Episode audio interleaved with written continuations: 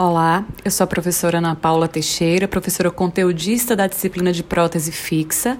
Esse é o nosso podcast de número 1, um, onde iremos falar um pouco sobre alguns conceitos sobre introdução em prótese fixa. Bom, a prótese fixa é uma restauração parcial ou total da coroa clínica de unidades dentárias perdidas ou comprometidas. Tem essa nomenclatura por ser fixa aos dentes pilares.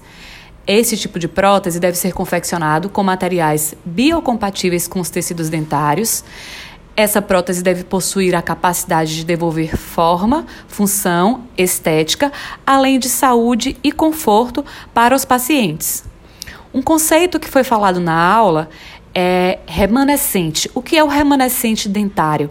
O remanescente dentário são os tecidos residuais aproveitáveis da estrutura dentária que sofreu processos degenerativos através do tempo, pelo uso, função mastigatória, por exemplo, ou por sucessivos procedimentos restauradores, ou como resultado da preparação prévia à sua reutilização como base protética.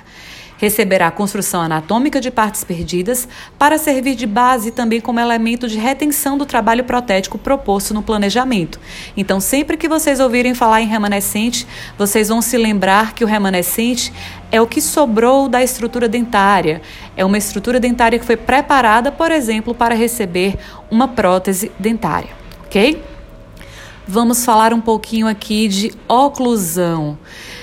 Foi dito na aula que a oclusão ela deve ser analisada como critério para exame intraoral, tá? Então, a oclusão ela deve ser avaliada como um todo e devemos observar se o paciente ele tem algum tipo de contato prematuro, se ele tem algum tipo de interferência, se a oclusão desse paciente é uma oclusão fisiológica ou se é uma oclusão patológica. A oclusão fisiológica é uma oclusão onde eu tenho diferenças mínimas entre a posição de relação cêntrica e a máxima intercuspidação habitual. É um tipo de oclusão presente na grande maioria da população. Já a oclusão patológica é uma oclusão onde eu tenho grandes discrepâncias entre a relação cêntrica e a máxima intercuspidação habitual. Esse tipo de oclusão possui presença de interferências oclusais, originando traumas oclusais. Então é necessário conhecermos a oclusão do paciente, pois se o paciente tiver uma oclusão patológica, isso deverá ser tratado anteriormente à confecção de uma prótese. Um outro conteúdo que foi falado e que é importante que vocês saibam é o conceito de dimensão vertical. O que é a dimensão vertical? A dimensão vertical é a medida do terço inferior da face. É importante que vocês entendam que existe a dimensão vertical de repouso, é onde a pessoa se encontra em posição ereta, sentada ou em pé, em estado de relaxamento. A mandíbula assume uma posição de descanso postural, com os músculos elevadores e depressores no estado de atividade mínima.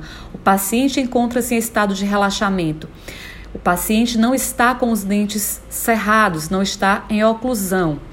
Já a dimensão vertical de oclusão é onde a relação vertical da mandíbula com a maxila existe quando os dentes se tocam, quando os dentes estão em oclusão.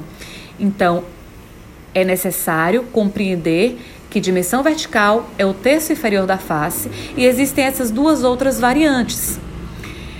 O espaço funcional livre é o espaço existente entre os dentes quando a mandíbula se encontra em posição de repouso, na qual o tônus muscular está em estado de equilíbrio.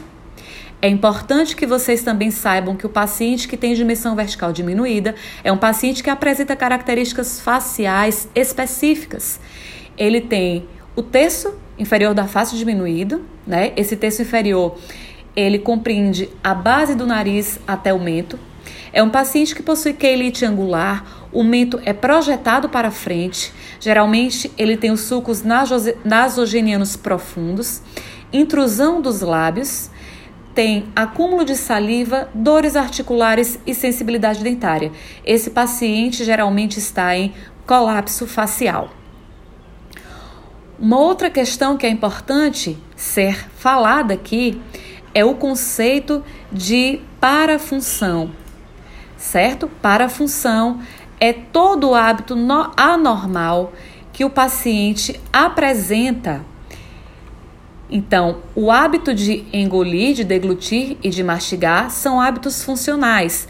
Hábitos como morder caneta, roer unha, apreender objetos entre os dentes são hábitos parafuncionais. Então, é muito importante que vocês entendam todo esse processo todos esses conceitos para que vocês possam ter um estudo melhor, inclusive o conceito também de restaurações indiretas. As restaurações diretas são aquelas que são confeccionadas na boca do paciente. São restaurações confeccionadas geralmente em uma única sessão. Já a restauração indireta é uma restauração confeccionada fora da boca do paciente. É uma restauração confeccionada geralmente em laboratório. A restauração é confeccionada e depois instalada no dente do paciente, cimentada, né, para ser mais exata, no dente do paciente. Pessoal, fico por aqui, espero ter ajudado vocês nesse processo do nosso primeiro encontro.